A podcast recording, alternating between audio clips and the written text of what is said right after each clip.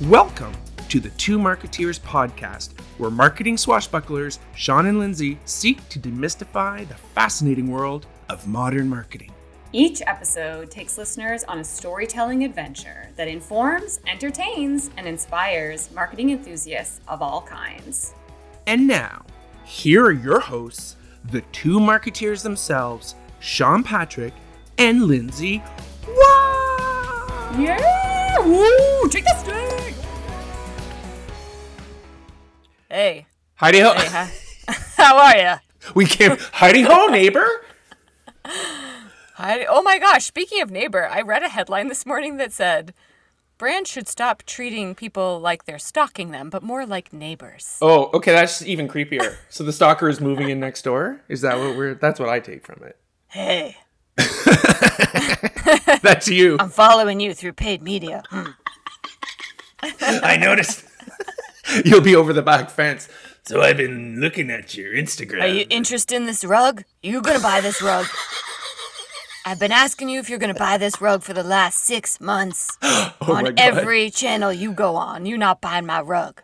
Is that because I'm having rug issues? Like, are you? I d- no. This is a real experience. For yeah, me, me too. Because we were looking for some rugs based on our renovations. And now I'm just like, I don't even want a rug anymore. I I'm looking for rug. new rugs based on my new home. And now I'm also like, well, looks like we're going rugless. I can't go down this path with these people. Like, yeah, like enough. I'm being stalked by something that covers my floor. I don't it's even just, know. That's not even metaphor. You can't even make a metaphor. It is the metaphor. It's literally covering the floor and it's stalking me on Instagram. Oh. An email. It's getting a little desperate with the promo codes. I'm not gonna lie. I okay. can't. I can't buy it right now. Okay. I don't know which one I want. So I, I, I kind of had an op- an eye opener after last episode where you were like, the you wellness know, industrial wellness complex. Indus- yeah, this wellness industrial complex, and it's really all over the place, and you know, it's pervasive on Instagram. And I'm like, yeah, I see. I don't really notice that. And then I just noticed like. I had forgotten. I'm like, it's everywhere. It's ridiculous.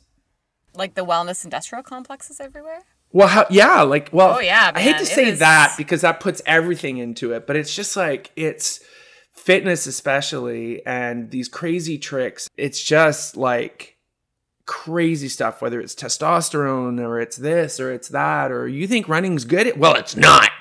You should stand Honestly. on your head for ten minutes. And it's like, you know, fuck off. I don't even know what to believe. Well, I don't care like, what I believe. Every morning I wake up and it's like, this twenty minutes going to blast more fat. And I'm like, is it? Like, I, I'll do it. I've been on a wellness journey for the last forty-seven years and I'm only thirty-nine. So it's been long. I think it's like dog years. I think wellness years are, are definitely a multiple. I think I've lived fifty wellness years. Um, I am fifty-one, but I think I've only really been in wellness for about ten years. So it's about fifty years of it. So, are you better yet? All fixed. Are you jacked yet? Yeah, you didn't Are see you my jacked Instagram? And skinny yet? Yeah, you didn't see my Instagram? Oh, no. I'll go look at it. I'm going to go like no, it right now. I didn't do anything. I'm beautiful inside, Lindsay, and I'm just like okay with that. You are enough. Can I tell you that? Oh, yeah, I'm more. Many will say I'm too much. You are too much. Yeah, I was just going to say. You're actually more than we need I'm, that right now. I've been told that. I, that's been the parting ways of some of my employers. Oh. We think you're great, a little, you know, you have so much to offer. We just think it's a little too much. We're going to scale back on how much of it we're purchasing from you. With your salary at this time.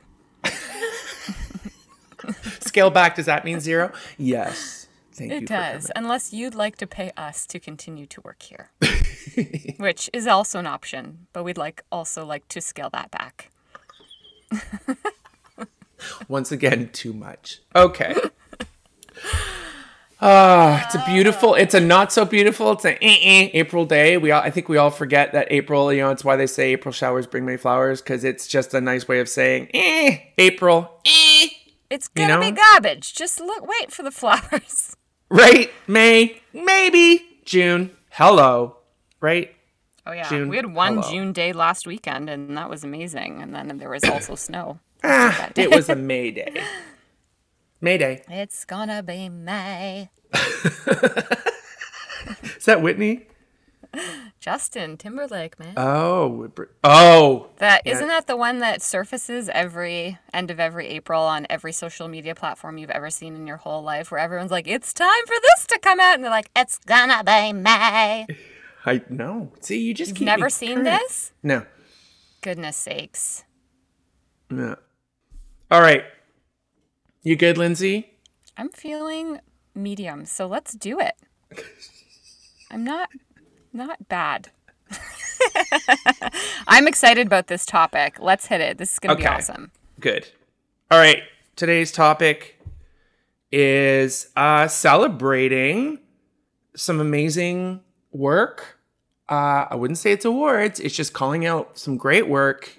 Um, sorry. John forgot what we're talking about. Today celebrating is celebrating this change in artworks that may have Azul and happy birthday. Sean, those are just words. It's not. A, it's not stringing Azul. Together. Thank you for the best line by Kristen Wiig ever. Azul. I knew you would know that. I could go on. I'd like contest. to thank uh, L'Ecole and Burrito. As we say, es burrito con extra fajitas. All right. We're here to talk about um, an email that I got and kind of made me think of a little I told you so, Lindsay led, but I joined in on. And we've often said, you know, hey, brands can make some false steps. It's the beauty of a brand. If you do it well, it, you just write your way, be honest about it, and move forward. Um, brand being work, which uh, W A R C is uh, definitely um, a little bit of a mecca for strategists like us. And the we love uh, work. We, we love we work. love us some good work. Uh, they had come out a few months ago with sort of like this report in absence of much other reports. And we didn't notice the report so much as we noticed uh, an agency blasting their report, because it was kind of saying, you know, taking all of the stats we have this year and we're going to tell you where marketing spend is going to go. And it was, you know, it was blasted by the industry, and we kind of called it out saying like, right now, people don't need, that's not true. It's not even real information. Um, Anyways, the last couple of months, they've been talking about what they call their work rankings were coming out. Anyways, uh, an email came last week, and they sent an email that says, discover the truth behind the extraordinary. And um, basically what they say is, it may not come as a surprise that this year's work rankings are no ordinary work rankings. They couldn't be. twenty twenty threw a lot at our industry, and with feedback from our advisory board, we heard loud and clear that now is not the right time to focus on winners or positions on a table. Thank you. You're welcome. We agree. The postponed... Wait, I agree. We agree, right? I agree. Oh, wait, absolutely. Oh, yeah. I was like, wait, do we agree? I think people know. I think all of our listeners, um, you know, all of them, know that we pretend to argue, but we always agree. Deep down. Because if we don't agree, you shut it down and we move on. Because then I make us agree. Right. With me. So they talk about the postponed release of our full twenty twenty-one work rankings for campaigns, brands, and agencies will take place in Q four twenty twenty-one. So they postponed the whole thing, um, which was very wise, in Q four twenty twenty-one when all shows have announced their twenty twenty re- results. Whatever. Instead, we want to recognize extraordinary work from both good and bad times and share lessons from them to help rebuild, renew, and recover. Well, that's helpful, isn't it? Isn't it? Isn't it? So then they put together this report. Um, what's the report called, Lindsay? It is called uh, Marketing Through Volatility. Lessons from the Most Awarded Work of twenty twenty. Interesting. Um, and so I, I downloaded the report, and we're going to talk about that because, first of all, I want to call out W A R C for writing, I would say, a misstep, um, which is what a good brand does. And they've definitely won their favor back with me. Um, and I, I really like how they're celebrating something, how they're celebrating good work on almost new terms. You know, bigger challenges mean different challenges. And what does good work mean now? Um, we've talked a lot about that. Brands with purpose, brands who listen, brands who behave because they understand the needs that are out there, and, and how they pivot or reinforce where they came from, and and just get going in the right direction. We know that that's what consumers want from brands. They're looking to brands to help lead and help guide, and I think that W A R C is celebrating that. So without further ado, Lindsay. Drumroll, please. Agency, I was going to say agency mistress. Is that good? Would I call you agency mistress? I feel like that could be accurate. Never heard that before, but okay. okay. Mistress of all things agency. Around town. Flusin'. She's got her, when Lindsay got her zhuzh. She befluge. Take it away. What does that even mean? I don't know. Okay, so just looking at this sample report that you can download from that email. So again, it's called W A R C Marketing Through Volatility, Lessons from the Most Awarded W A R C of twenty twenty. So they say, in this report provides a sample of three white papers brought to you by W A R C Rankings that look at the strategies and approaches of some of the world's most awarded campaigns for the use of creativity, media, and effectiveness. The reports contain commentary, expert opinion, case studies, and interviews with the people behind the most awarded W A R C of twenty twenty. Um, they say the brands and campaigns we focus on are all either highly awarded or were notable in their response to the volatility of the past twelve months. So definitely worth going and downloading and just having a look at this report. We'll share the link in our notes.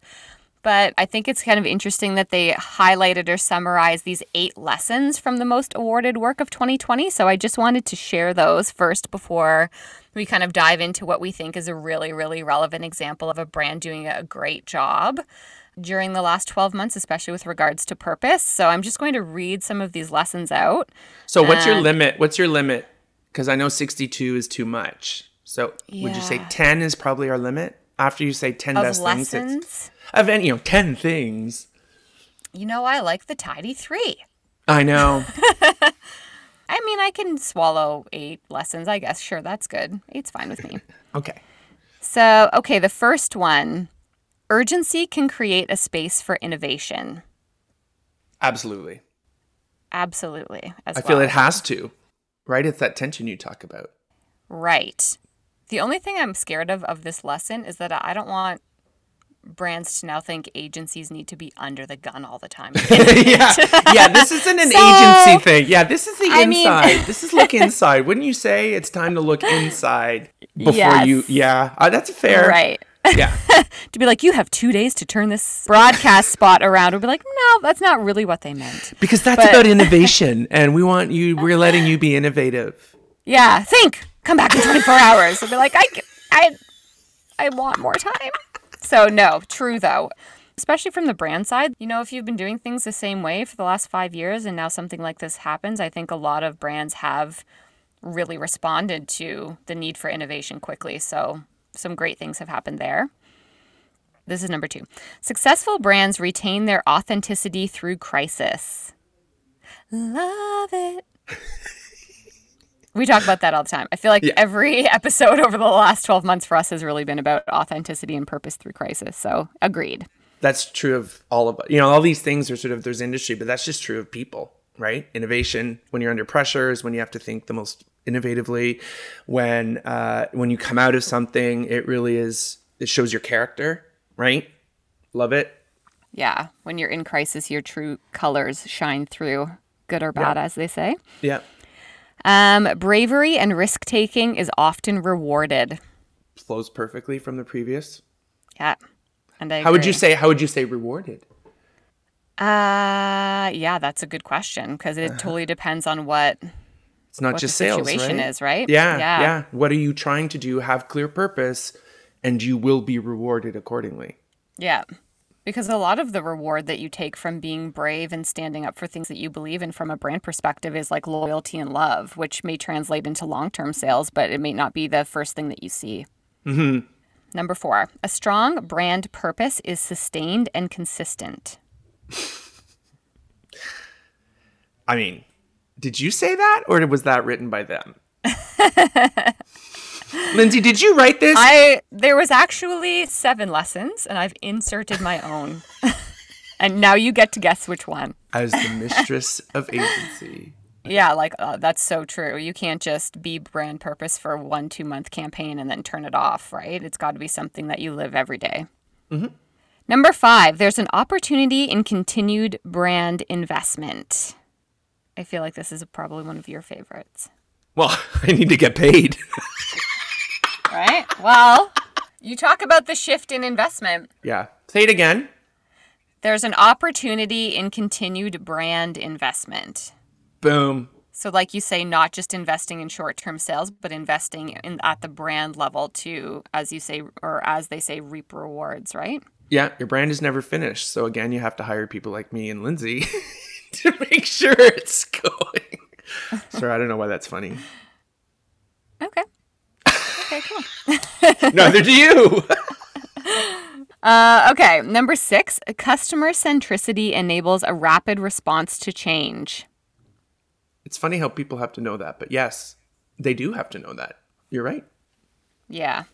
I think customer centricity enables a more accurate, rapid response to change. I would say like... Right. Like brands might just not be thinking customer first and be thinking their kind of business first and make rapid changes based on that point of view that just might not be the most effective. It's when you're customer first, customer centric, that you're following people's changes in behaviors and attitudes that allows you to make rapid responses that are more relevant to those people when you're super tapped in.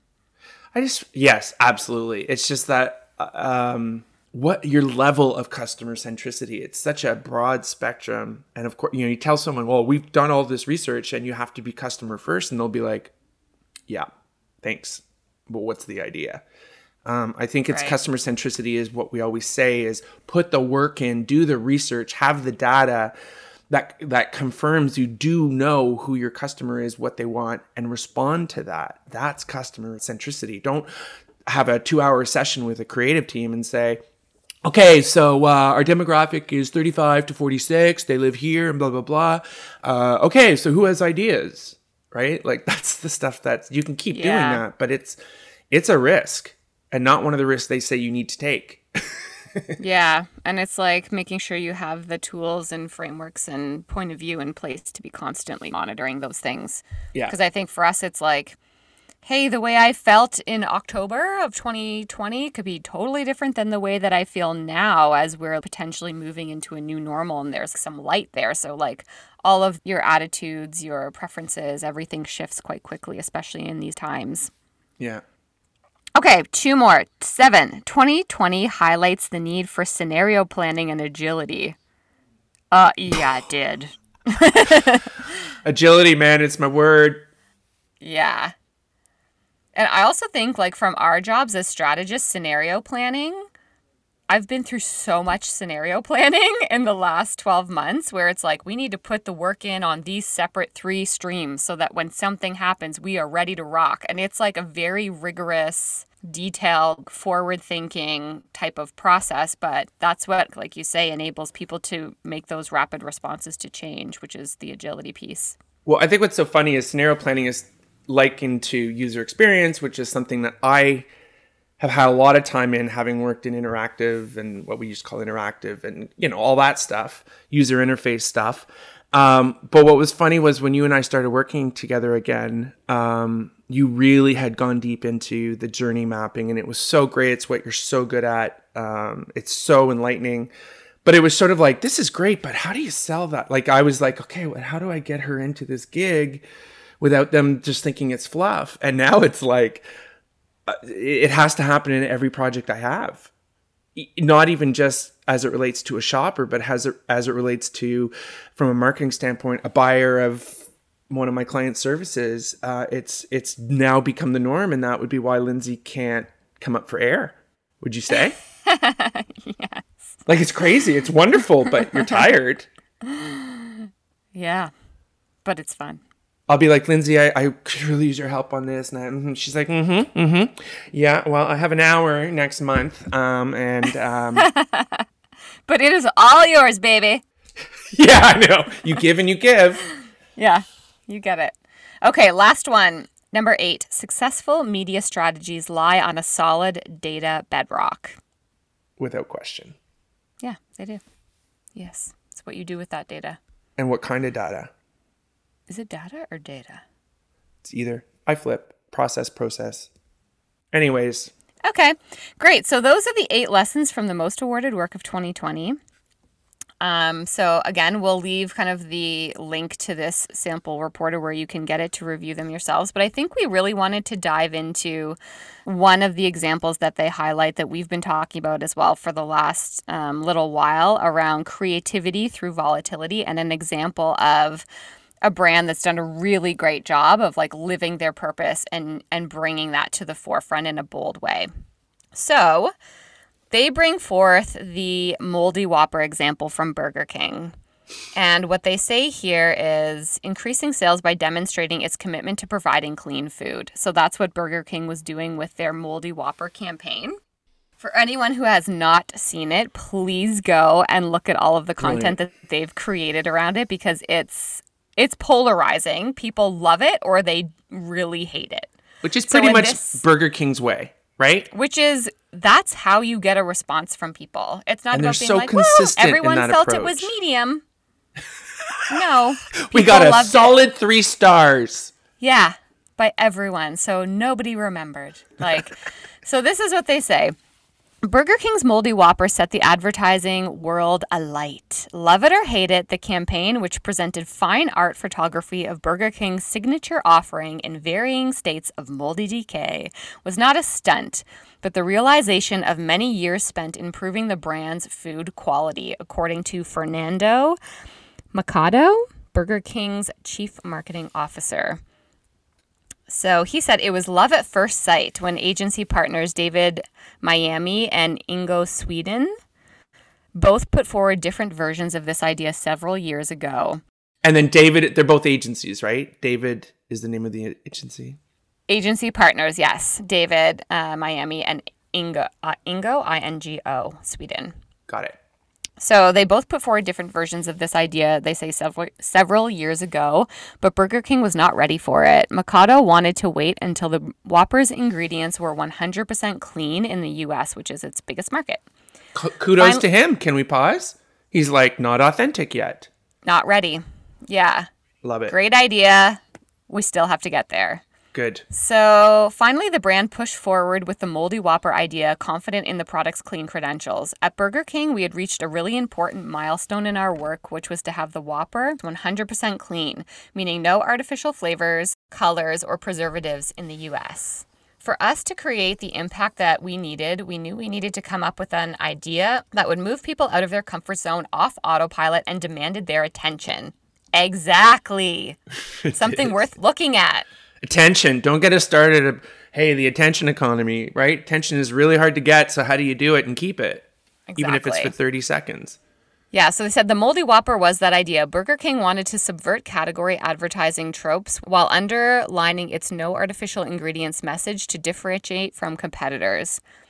Customers expect real food to rot, but we know that it's contradictory to how the restaurant and food industry advertises. So uh, this is so cool because they put the idea in place years ago when they were trying to move towards more of a clean product. They weren't ready to stand behind that uh, as being one hundred percent true. They waited until they had gotten there, so reached that milestone, and then brought to life a visually impactful, demanding of attention idea that really helped to showcase that brand value.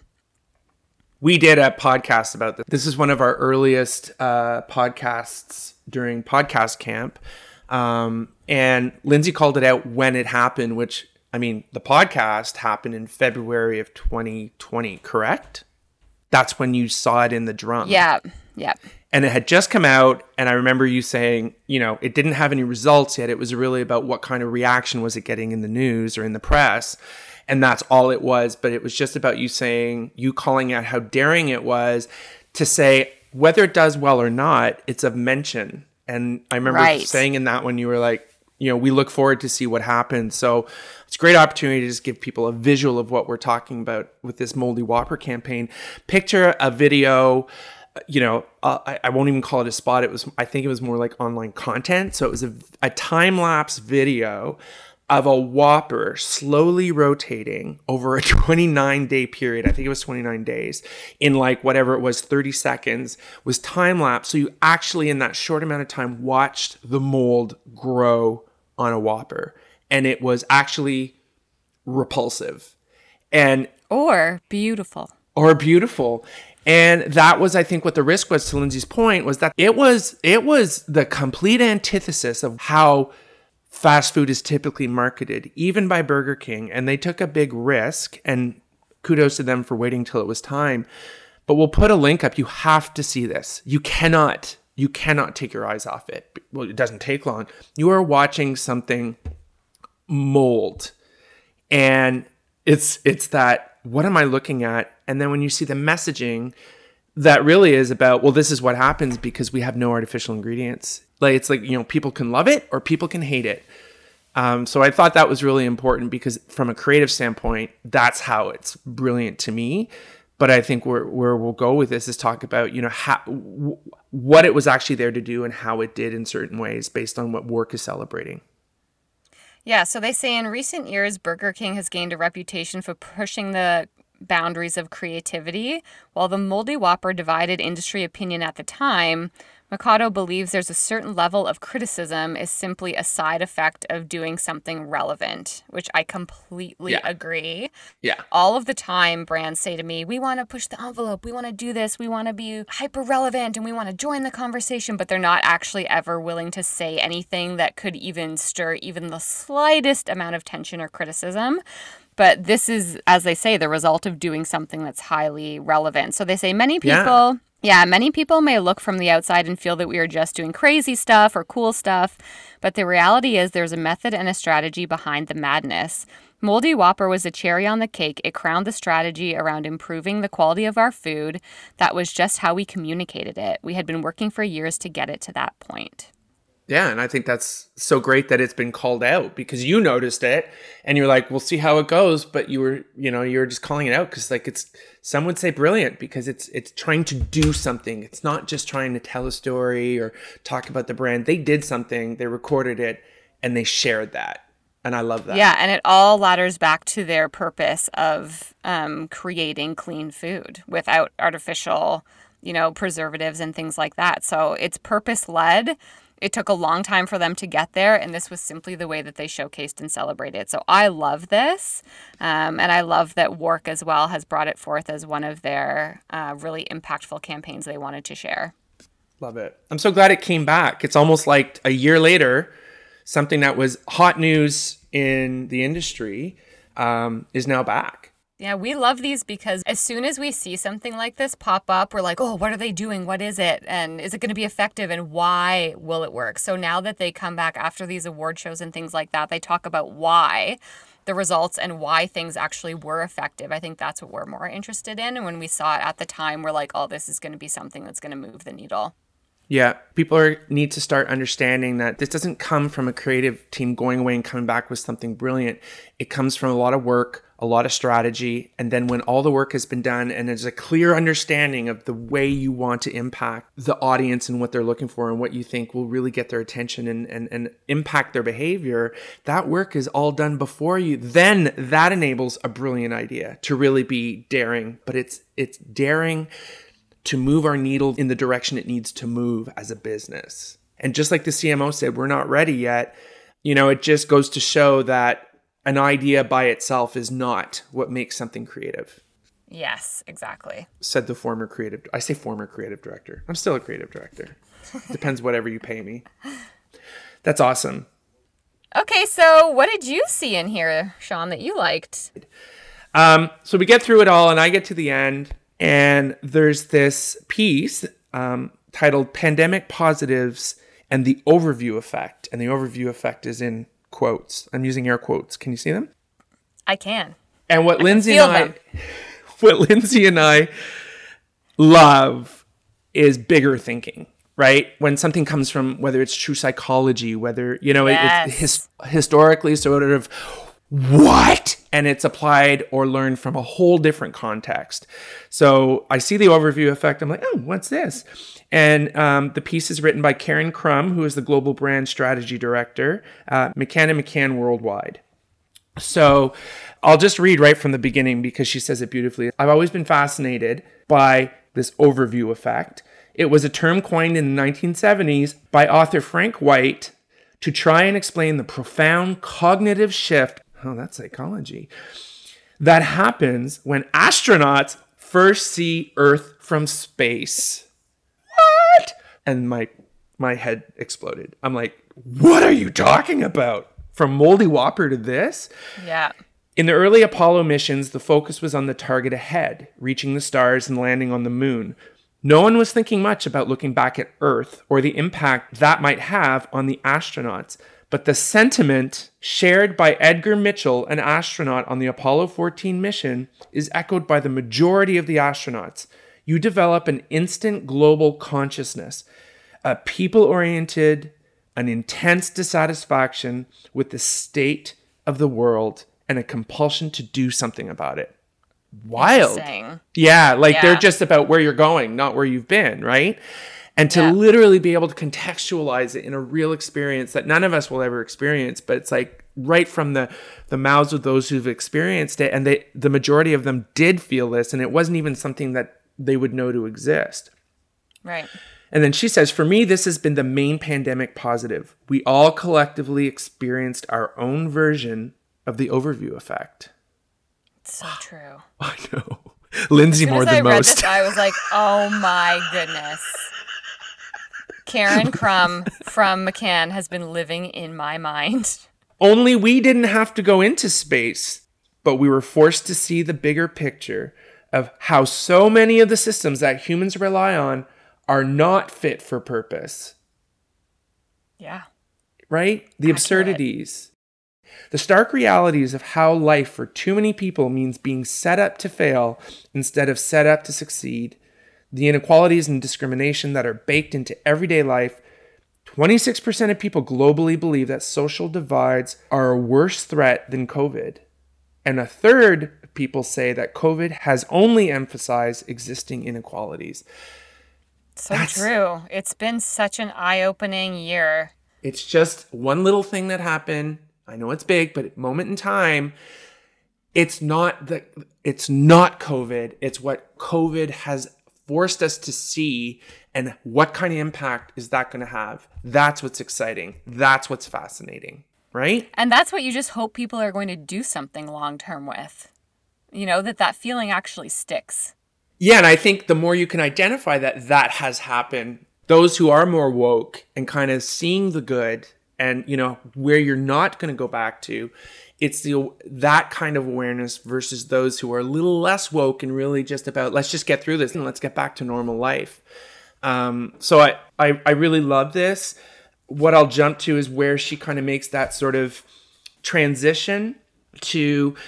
There's a quote here that says, we have a responsibility as a collective to show the power and impact of creative thinking. And basically that moment is where, when we talk about, you know, innovation happens under pressure, when there's time constraints and all that stuff, that's creativity. You cannot rush creativity, but creativity happens when there is a time pressure. But the pressure can't be on the creativity. The pressure has to be on the challenge. And creativity is the way around or through that challenge. And that's right. Like you said, it's a totally valid fear to say, okay, well, I guess it's all a bit on the creatives. No, no, no, no. Everybody has to be creative. Mm-hmm. And those who are maybe more amenable or talented as it relates to coming up with how that creatively manifests, absolutely. But man, it, it just made me feel so much more comfortable with what's ahead and say, don't forget what happened. Think of all those moments and how you're adjusting and how do you put that forward in positive ways. Yeah. And don't forget the good, and don't forget the bad, but move it towards good. So I, I was just really shaken by this. I loved it.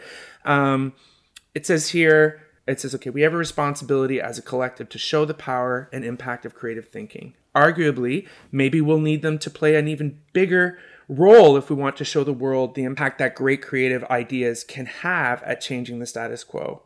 I'm excited to see what comes next from getting businesses and brands to focus on renewal, and I'm optimistic that because of this, we'll see an emergence of groundbreaking ideas and brand strategies designed to solve the head-on fire problems that the world and people are facing.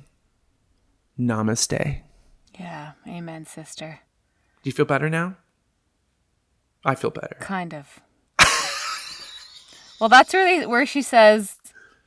excited about getting businesses and brands to focus on renewal. I think that's, I feel like, our main initiative. Like, yes. It's a new normal. It's not stepping backwards. What does renewal mean? What does the next phase mean? How do we learn from what we've just been through and have that be a positive impact on the future of businesses and brands and people?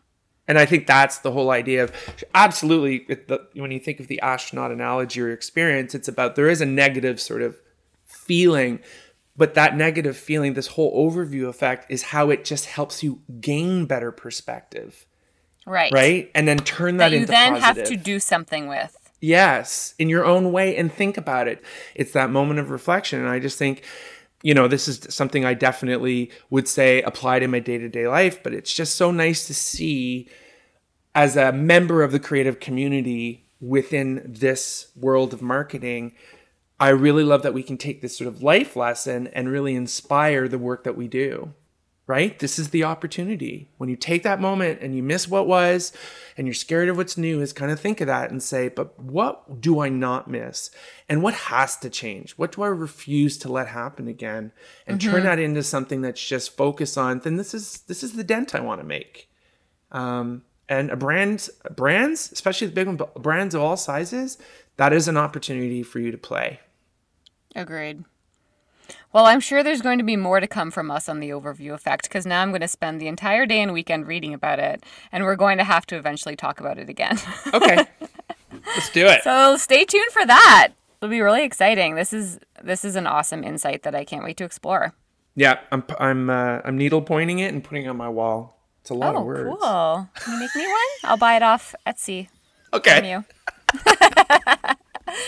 All right. Oh, great. Thank you. Thank you, awesome Lindsay. Chat today. Thank you so much. Take care, everyone. Have a great week. Have a great week. Talk soon. That's it for this episode, my fellow marketeers. Thanks for listening. We hope you enjoyed it. If you did, subscribe to this podcast at the two marketeers dot c a. That's the two marketeers dot c a. Spell it out. Be sure to tune in for more marketing adventures every month from us, the Two Marketeers. But you can just call us Sean and Lindsay. Actually, I, I would prefer Wise Guy. Yeah, I, I know you would. We're not, we're not doing that.